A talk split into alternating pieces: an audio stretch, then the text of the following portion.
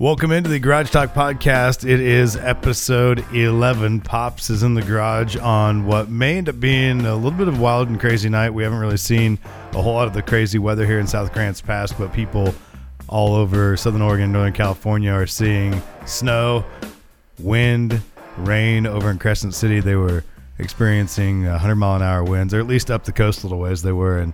And so we'll see what we get tonight. It's pretty comfortable out here, really, for the most part. It's not a lot of wind. You think, Pops?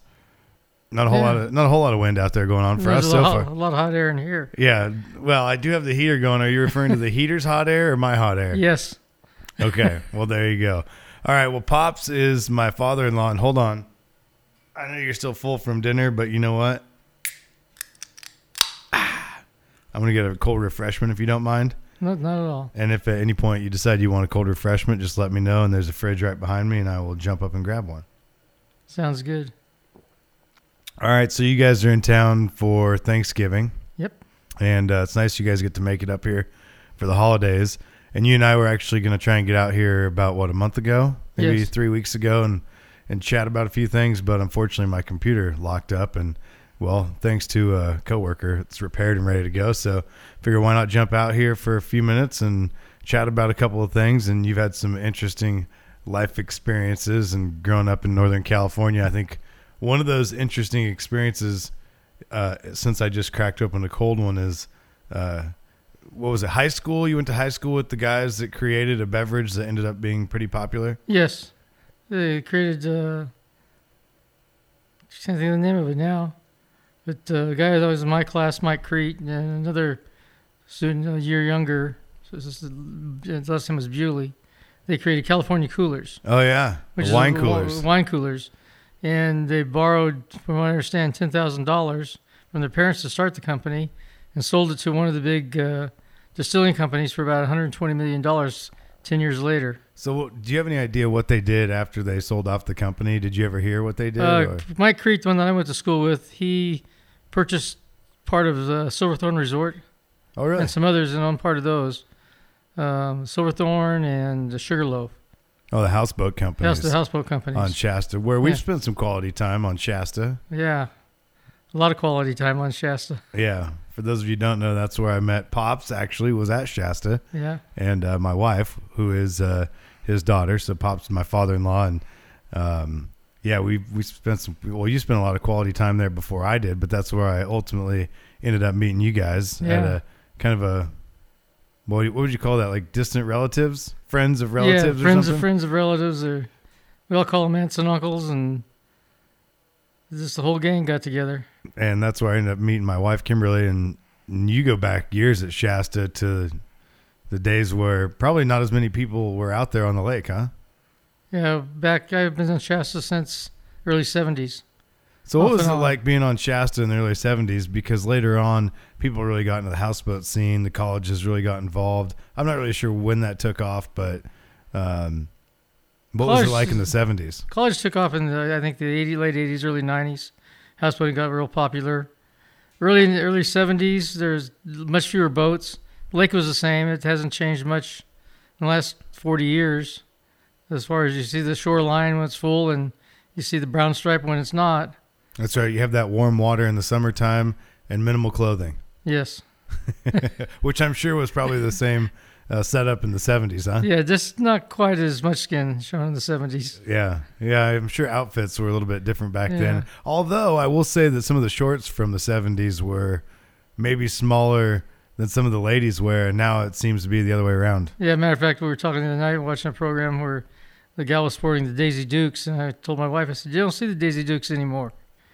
That's the thing of the past almost. Well, if you go to a country music festival, you'll see plenty of them. But other than that, yeah, you don't really see them a whole lot.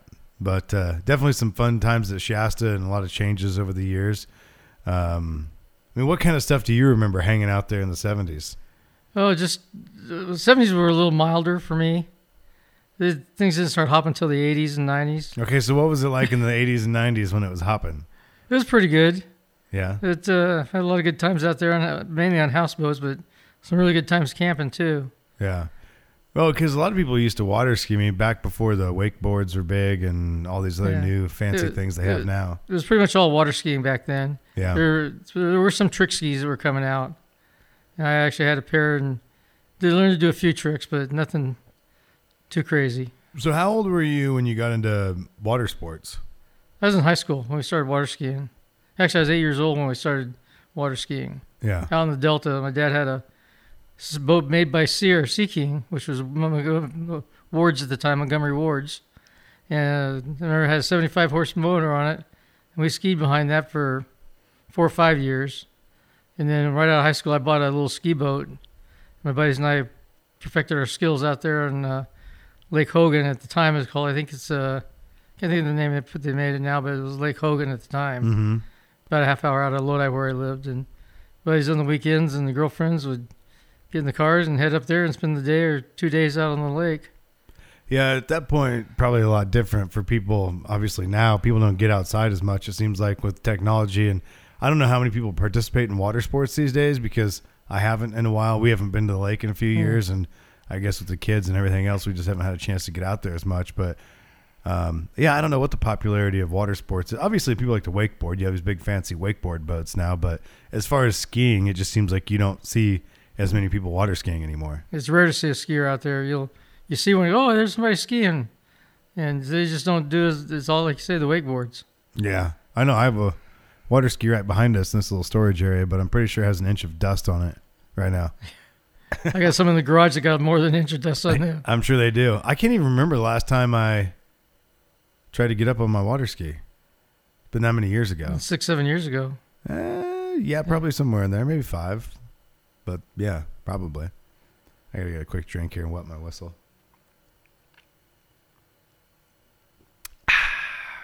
So anyway, you went to Lodi High School, right? Yep. Is that right? Did you spend your entire high school career there? Yes. And in high school, you wrestled some, and yeah, we were the first team in school history to win the wrestling tournament. Oh, for the state? For the league. Oh, okay. First time we made it to the subsections. And then didn't go on any further from there. But we had the first 2 years of wrestling, we didn't have a good coach. The last 2 years, we had a national champion. Oh, wow. They called a collegiate national champion as our coach. And in 2 years, we went from winning no matches to being almost undefeated. Isn't that something, how a coach can make all the difference in the world? Yeah. It was amazing, the total turnaround. Yeah. And I went from winning 5 matches my junior year, 31 matches my senior year. How many did you lose your senior year? 3. That's pretty good. Yeah, I wasn't a wrestler myself. Not good at it. I tried it one time in PE. Well, actually, I did it when I was in kindergarten, first grade, really young, you know, when they try and get you started. And, yeah, it just wasn't for me. Definitely wasn't my thing. Tough sport. Yeah, which is why it wasn't my thing, because you got to be tough, you know. Okay, so let's see. Didn't you end up going to, and you got to refresh my memory on some of the stuff, because some of it I've just heard in passing and other stuff we've talked about before, but didn't you end up going to Chico State? Yes. And when were you at Chico State? From 70 to 74. Okay. So at that time, back in the early 70s, what was Chico State like? It was fun. Well, I'm sure it was, because I know that at one point Playboy Magazine, I believe it was Playboy, rated Chico State as the #1 party school in America. Yeah, I was there. Well, there you go. And I know that I think it was somewhere in the 80s or 90s when they actually got voted that. But you're telling me that in the early 70s, it was. We were rated by Playboy. You were well on your way there, huh? Yeah. So what was the scene like there? I mean, for people who, I've never seen anything like that. What was that like? On the weekends, it'd be crazy, especially when it was good weather. You know, this is spring and late summer and stuff. You'd have a frat party, and there'd be literally hundreds, if not thousands, of people around the streets. Everybody got along pretty good. Yeah. You know, not the problems you see now where gunshots are going off or people getting in fights, and everybody got along pretty good. And it was just one big drunken party every weekend. That sounds terrible. I was just talking to a guy the other day. He went to Oregon State, and he was talking about going up to his fraternity, and they're doing a big fundraising campaign right now to raise money because their fraternity hasn't been remodeled in years, and it's over 100 years old. It was one of the first ones west of the Mississippi, and we were just talking about how so many of those things have gone by the wayside over the years. A lot of fraternities and sororities at universities have been shut down due to some of the wild activity. We're just not taking care of it. Yeah, back in the 70s, we had Pioneer Week every spring, and the school basically shut down for a week. You're still supposed to go to classes. Some people showed up, a few, but classrooms were like half empty, and they built a quad down the school there, and they'd have their fraternities and sororities be involved. You'd build the theme buildings, like usually Western, and each frat would build a building and have some kind of booth to sell stuff. And it was a week-long party. Everybody just had a great time. Well, one year there was a gal that got murdered and raped out in the vineyard, and they started blaming it on the school, but as it turned out, they were from out of town. It had nothing to do with the school. So now they went from having a week-long festival, which was enjoyed by all, to not having it at all. Matter of fact, I understand that one of the past presidents copyrighted the name Pioneer Week, so the school couldn't use it anymore. So do you think they just used that murder as a reason to shut it down? Partly. I mean, it came out that they weren't involved with the school, but because it was during Pioneer Week, the inflection was there. Yeah. So that's gone by the wayside. You don't see that kind of thing anymore. Maybe you do on other campuses, but not locally. Yeah. I'm sure it's good that they've ratcheted down on some of this stuff, but at the same time, there's a lot of fun times that were had that... Oh, yeah. And there's other ways to have fun, but that you just can't go back and recreate some of that stuff. And maybe it's good that my kids will never experience some of that stuff when they're old enough. But then again, some of that stuff is almost like a rite of passage. And I know that the fraternities and some of the hazing, that's bad for sure. But some of it, you create lifelong friendships with people that you're friends with for years and years and years. Yeah. Matter of fact, I've met people that went to school the same time I did and never knew that. Never knew them until in business life. Oh, yeah. Well, and because in business life, after you went to Chico State, you got in business and you ended up... Who did you go to work for right away? I worked for my father for a couple of years. Okay. And then I went to work for Sears in Reading. And which back in those days, we're talking what, late 70s? Mid-70s? Yeah, late 78. So 76, excuse me. Okay, 76. So 1976, you go to work for Sears, and I'd imagine that at that point, Sears is probably... number one retailer. Isn't that something to think about? Yeah, now they're almost gone. So what was it like working for Sears in those days? What was it? Did they have all the departments like they did, like say, I mean, I'm thinking of Sears for me, mid, late 90s, even into the early 2000s before the downturn for Sears. I mean, they had the tools, they had the washers and dryers, they have all those things, and excuse me, maybe even more? Yeah, they had tons of it. We had probably 12 or 15 department managers in each store, plus you had four top managers, store manager, assistant manager, two merchandise managers. Each store had its own personnel person. So, I mean, it was big time. And at that time, you actually were proud to work there because they were so well known and number one. Yeah. And then over time, it's gradually gone downhill. That didn't keep up with the times. And it wasn't like they were a low-end retailer like some of these big box stores. They were selling some of the best products out there. Yeah. Craftsman, one of them, right, with the tools. Yeah, that was the most well-known. And then washers and dryers and all kinds of... Didn't you even say they did flooring at one point? Is that right? What's that? Did they do flooring at one point? I was trying to remember if they did carpet. Did they do carpet? Oh, yes. They did? In fact, that's where I started when I went to work for them. Oh, okay. No experience, and I walked in and walked out that day with a job in the carpeting department. So when you went to work for Sears, what was the first location you worked at? Reading. And then was it after that that you went to... Eureka. And what was it like living in Eureka? In what, the late 70s? Late 70s, early 80s. Because many know about Eureka being right smack dab in the middle of the Emerald Triangle. And there's a lot of... well, at that time... It was kind of the hippie movement, right? Yeah, that was towards the tail end of it. Yeah, that was still involved. That came out of the 60s and 70s, and some into the 80s. You'd still see some of them around, but the number one cash crop at the time in your Humboldt area was marijuana. Well, and it still may be. I know that legalization has hurt it to a certain extent, but for years and years and years, I mean, there's this huge wave, and everyone knew that that's where a good majority of it was coming from marijuana, that is. In those days, obviously highly illegal, but it's kind of like the wild, wild west over there. Yeah, it was. People would come in. Eureka's cool climate. They were the number one store in swimming pool sales in California. At Sears. At Sears in Eureka.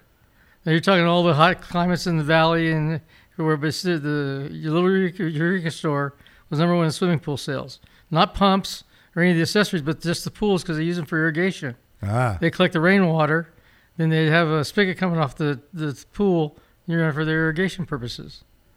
Yeah, it's crazy to look into some of the stuff they were doing out there. I know there's a documentary on Netflix that I watched about the Emerald Triangle and just what it was and how it started as these kind of hippies, you know, and they went out there and got the whole ball rolling. And now it's turned into everyone you can imagine, from people from foreign countries up there in the mountains growing to, you know, the cartel and it's still locals, definitely, but it's a whole different world out there now. Yeah. Used to be when they come in, it was harvest time. You'd have the people coming in, buying their appliances, their TVs, their stereos. And I've literally seen wads of $100 bills 4 inches thick. Yeah. And you ask their name for the warranty purposes, and it'd be Johnny Cash. Oh, really? What's your address? Any place. Yeah. And they'd pay away with a strip of $100 bills just like it was nothing. So how long did you work in the store over there? I worked there until 84, about 5 years. Yeah. It's been 9 years with Sears altogether. Then from there you go back over the hill? I went to work for a company called Ardans. Mm-hmm. They're no longer in business now, but they were a catalog showroom place where their main advertising was the catalog, but you had all the merchandise in the store. Okay. So I worked for them for about 3 years before they went out of business. Started in the Reading store, trained there, then I went and took over the Fresno store. Was in Fresno for about 7-8 years. What was it like living in Fresno? It was fun. It was good. I enjoyed it. A lot of good friends I made down there. Yeah. A lot of people, lifelong friends, and love the climate. It's just a good place to be. So from Fresno, where did you end up after that? Fresno went to work for a company called McCrory's, JJ Newberry's, 5 and Dime store. Started out in Merced training, then went to South Sacramento, which was a lot of fun, and then from there, I left the company out of Sacramento, and went to work for a company called Handy Andy in Chico. Okay. They sold appliances, TVs, stereos. Worked for them for a couple of years in Chico, and it was good being back in Chico. I knew still a lot of people there, and met a lot of new people and had a lot of fun. Probably at that point you weren't necessarily partying at the college anymore though, right? No, I was partying home when my wife would let me. Right. Oh, okay. So then you go from Chico, and then where do you go after that? So saying Chico, so we moved to Corning. Gotcha. And we've been there for 26 years. So there was a stop at Petco along the way. Yeah. You were a manager up the ranks in Petco and got to travel around and do some interesting stuff with them. Yeah, a lot of traveling. I'd be set on special projects, remodeling stores, helping with remodeling, opening up new stores. And as a matter of fact, one was Zach in Eureka opening up the new store. Petco store was putting a store in there. And I was actually in charge of the installation. So you ended up going back to Eureka after being over there for Sears. Yeah, for about 6 weeks. So not a long time then. No. Just long enough to get in, get it situated, yeah, get the heck out of there, yeah, get back over this way. I like to say I visited Eureka for those 7 years that I was over there. Yeah. Good place to be from. Yeah. You know, some people love it there. We have some radio stations over there, and we have people that have been there for a long time. Oh, yeah. There's a lot of locals like it because they're not used to anything, but I like the warm climate. Yeah. No, but there's no place to go water skiing in Eureka. Yeah, and definitely not as warm. Yeah. Even if you did have a place to go water skiing, it's definitely not going to be as warm as going to Shasta. Yeah. So let's talk about a few other things here. So I'm trying to think back. How long has it been since you had your heart attack? I had in February 14. Of 2014? Yeah. Man, has it been that long already? 5.5 years. 5.5 years ago. And so you had a heart attack and then followed it up with another one, right? Not too long after that? Well, actually, the whole story is the heart attack started about 2 weeks before. Mm-hmm. I had pain in my chest, but it was just like indigestion, and would come and go. So I wasn't worried about it. I was exercising an hour a day, riding an exercise bike, treadmill, weights, and it would just come and go. And finally one day it came and it came on pretty hard. I went to the hospital the next morning, and they couldn't figure it out for about 4 days.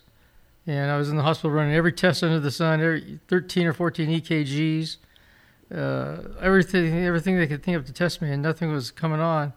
And the hospital doctor came in about 2 o'clock in the afternoon, I think it was on a Friday, if I'm not mistaken, and said, well, it looks like we're going to send you home with a handful of pills. Well, it just so happened that the cardiologist, Dr. Moffat, who became my cardiologist, was on duty that day, and the nurse said, would you check this guy in 208? And he came in, he said, looked at it, read a couple of charts, he said, you're not going anywhere but the cath room right now. He says, you're still having your event as we're talking. No kidding. So I laid in the hospital for 4 days having a heart attack. Wow. Undiagnosed. So Dr. Moffat saved my life, literally. So how long were you in the hospital after that? After he figured out what it was, how many more days did you stay? I went home there? 2 more days. 2 days. I think it was... We had the stent put in on that same night. I was held 2 more nights. And so what do they tell you when you go home after having that heart attack? Well, just do whatever you want to do live your normal life. My eating changed because a lot of what I had was built up from cholesterol, and my eating habits weren't the greatest in the world. So drastic changes in my eating habits, and exercise more regularly. Went through rehab, and live and going today. But you were doing a lot of activity still. Yeah, I mean, you were at that point. How old are you now? 67. So at that point, you're what, 62 years old? And I remember. I mean, I'm trying to think. Last time I saw you water ski, but you were water skiing. I mean, when I met you, you even tried out the trick skis at one point. Yeah. And that was years after I met you, so it's not like you were just sitting around not doing anything. You were active. I mean, we worked on all kinds of projects. Yeah. We painted houses. We did fences. We put pavers in at my old house. I mean, we did a ton of different projects after we got married. The heart attack didn't slow me down at all. Mm-mm. There were no restrictions on what I could do. I only had to take a few days off from work when I was over with. So I was very lucky. So then you start exercising more, you start eating better, and then didn't you end up having another one? Well, 2 weeks later, after the initial one, there was one artery, one vein that he couldn't get to. And he thought it was going to be okay because he put a stent in, and there was the artery coming off that main vein. And they had to go and do an angioplasty. They couldn't get a stent in there. So they did an angioplasty, and we were about that far, being a centimeter or millimeter away from going to the table and being cracked open. But luckily that didn't happen. He said, no, we're going to fix it the right way, and you'll be fine. So how are you feeling after that? Feeling great. And so that happens, and you continue exercising, continue eating better. How long was it before you realized you had something else going on? It was about, well, I had the arthritis all along. That was gradually getting worse and worse. So in 2017, I had an artificial hip put in. But before that, or around that same time, I was diagnosed with Parkinson's. So was that something that they diagnosed you with that they noticed, or did you realize something was going on before that, brought it up to them, and then they diagnosed what it was? Well, I realized there was something going on. Every once in a while, my right hand would start to tremor and shake. And I talked to a couple doctors about it, and one doctor said, oh, it's probably nothing, just have a drink of booze each night. Okay. And that didn't work. And so another one said, well, it could be this, this, or this, and looked into it. And finally, I went to one doctor, and I said, we need to test you for Parkinson's, which is a misnomer because there's no test for Parkinson's. The way it's diagnosed is they alleviate all the other things that it could be. And when you eliminate those, then you have the diagnosis of Parkinson's. So I had a brain scan, went through all these other things. Nope, you don't have this, you don't have this. You've got Parkinson's. What's that like when you find that out? It didn't really hit me very hard because I didn't feel bad. I didn't feel, there's no pain with Parkinson's, at least not yet. other than some stiff joints. So a lot of it's painless.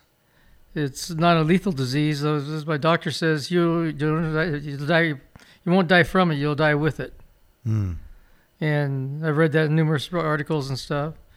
And my symptoms aren't real exposed. I don't tremor a lot. My stance is a little worse now. I'm a little hunched over. Some people notice that. But for the most part, I don't even notice that I've got it unless my hand starts shaking.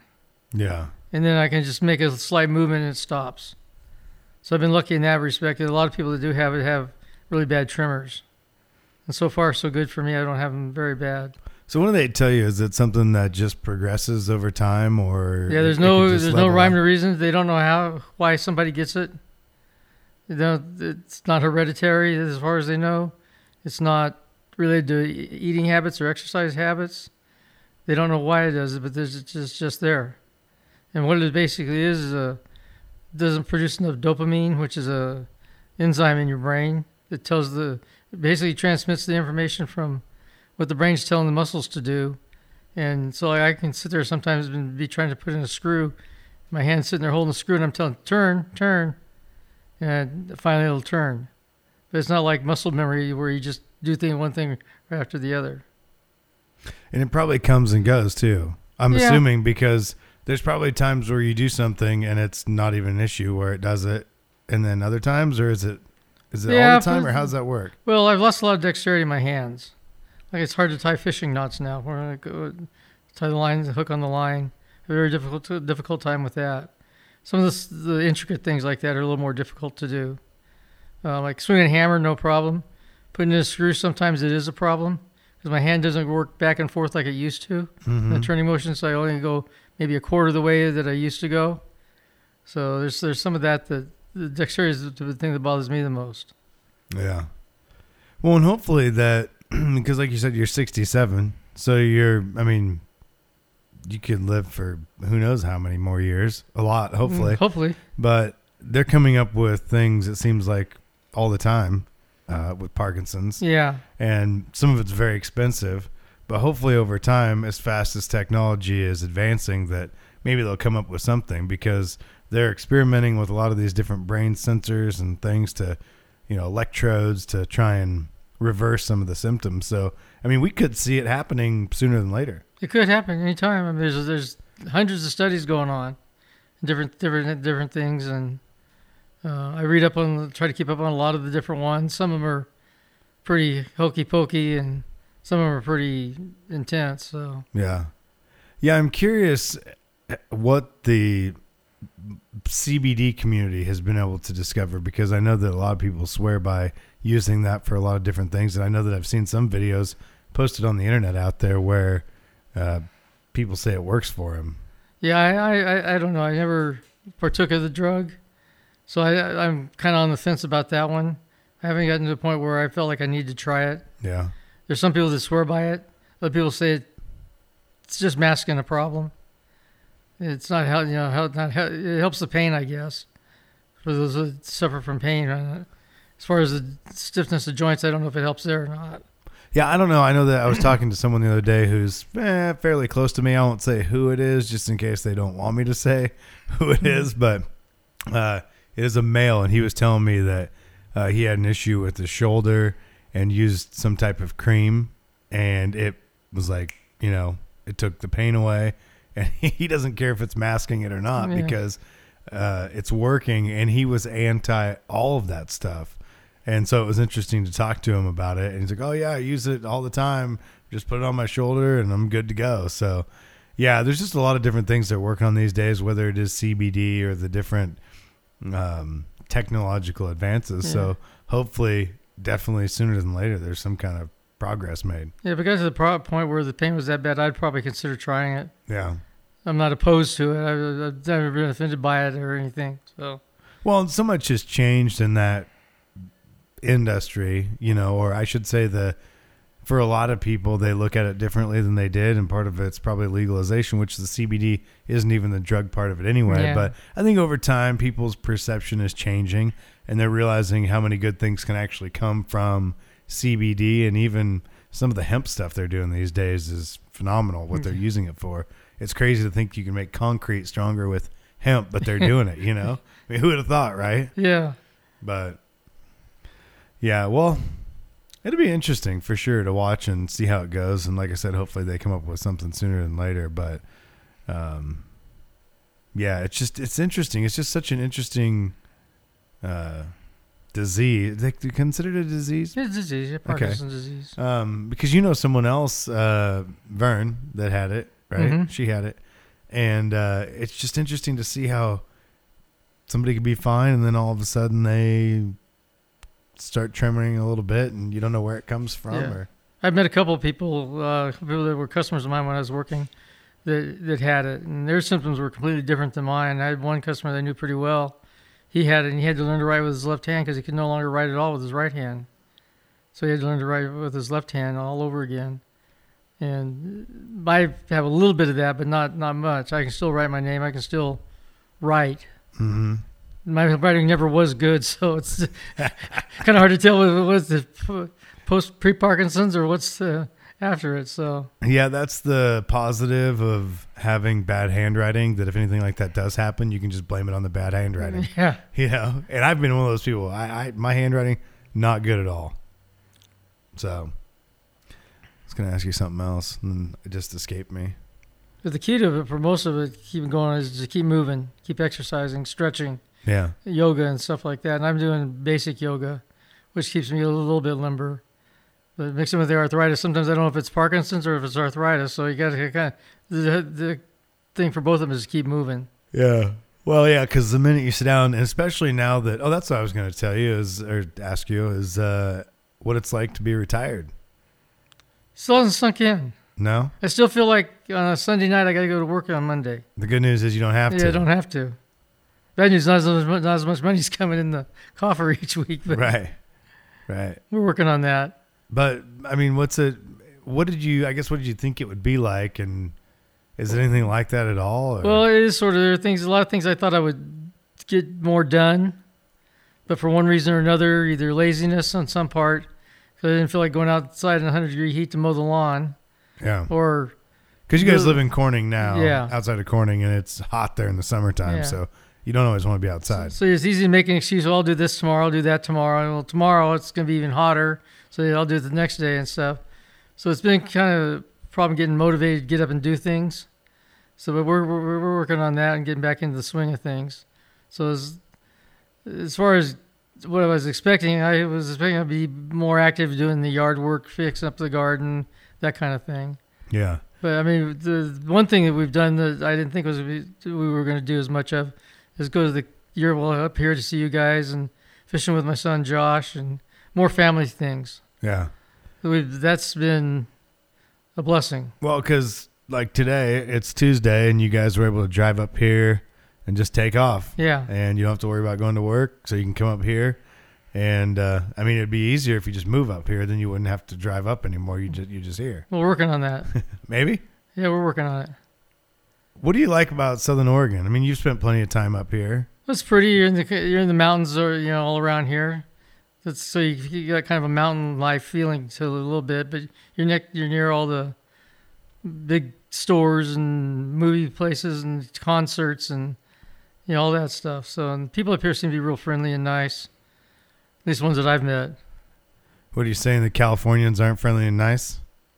No, I'm not saying that, but I'm kidding. It's true to a point. I mean, what do you think about all the changes happening in California? People are moving out. I mean, you just mentioned moving up here, and there's that's one of the reasons we're thinking about moving. Moving out of California, record numbers.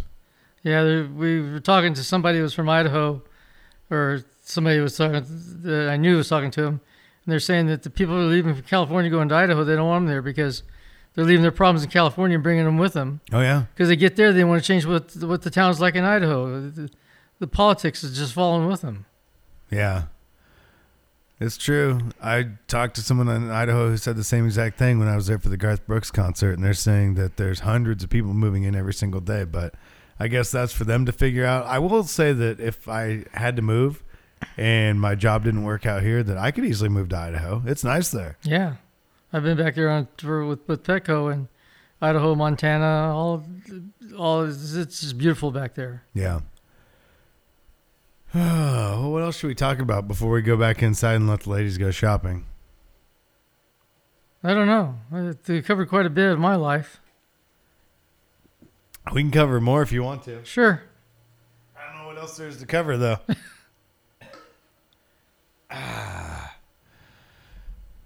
Let's see here. I don't know that I have the most comfortable chairs in here. They're not bad. Yours isn't? No. Maybe I just sit funny. They rock a little bit and it's nice and comfy. Yeah, that's true. I mean, it's pretty basic setup in here. I have a card table. I have some patio furniture that I stole off the back porch that would probably be blowing away right now if it was on the back porch. But anyway, so what other interesting life experiences have you had that you want to share with anyone that are just interesting or otherwise? Life experiences. I think I covered most of them. I mean, there's nothing earth-shattering. Well, one thing that stands out that is amazing or like a life-threatening thing that I survived or something interesting that you got to do that people might not know or just anything. I was a pretty dull guy all my life. Yeah. Which is fine, too. Sometimes that's a good thing. Yeah, I had some good times and stuff, but the one, I'm trying to think of what her name was. We were in Hawaii, a friend of mine and I and my roommate and her husband or her boyfriend, and we met the Gucci gal, Gucci. She was big, very popular back in the 70s and 80s. Yeah, I can't think of her name right now, but it'll come to me in a little bit. But we were going to her restaurant on Kauai, and we were in line, and she came in and was talking to people in line. And she stopped and talked to us. Well, Mary, my roommate, started talking to her like they were best for the long-lost cousins. So we didn't think, they talked for about 15 minutes, and people said, come on, we gotta excuse me, we got to move on. So we went in, sat down, we're eating, you know, thinking anything above it. She came over and sat down at her table for half an hour, visiting with us like we'd known her all of her life. And I have a picture of her with my friend Chuck. She's in the middle, and it's like two drunken idiots, just eyeballs glaring out. That's a good one. Oh, that's awesome. Hawaii. That's a place I want to go someday, but man, it's so expensive to go there. Yeah, it's beautiful though. Is it? Yeah. We were walking around. We saw in a little town, I don't know what town it was, but it was on the island of Kauai. Demi Moore and Bruce Willis were all walking down the street. And Mary, my roommate, wanted to go, let's go get an autograph. I was like, no, leave them alone. They're not here to sign autographs. Yeah, no kidding. They're on vacation. Yeah, if you're in Hawaii, you just want to be left alone, yeah. Right? Get a cold drink and sit on the beach and relax. Exactly. All right. Well, that's a good one. Let's wrap it up there because I know the ladies, I think, want to get the kids in bed and go shopping, but thanks for coming out here. And I've had a great time with you over the past. How many years has it been, Pops? 14 and 15. Some change. We've been married almost 14 next year. So, yeah, we've got to do a lot of projects. You've helped us a ton. I really appreciate it. And we've had a lot of fun times, too. So a lot more to come. Absolutely. So I appreciate you always helping us out and coming out here and hanging out on the Garage Talk podcast. My pleasure. Did you ever think you'd be on a podcast? Never thought it would be at all. Neither did I. And here we are. Episode 11. You can find them wherever you get your podcast. Apple, Android. I'm trying to remember now. And it was only a Coors Light, too. A Stitcher. Tune in, Spotify, GarageTalkPodcast.com, the Facebook page, Garage Talk with Jason Allen, and the website, just hit that? Oh, yeah, GarageTalkPodcast.com. And on Instagram, check it out. Subscribe, rate the podcast, and another episode coming soon. Thanks for checking it out, and we'll be back in the garage coming up soon.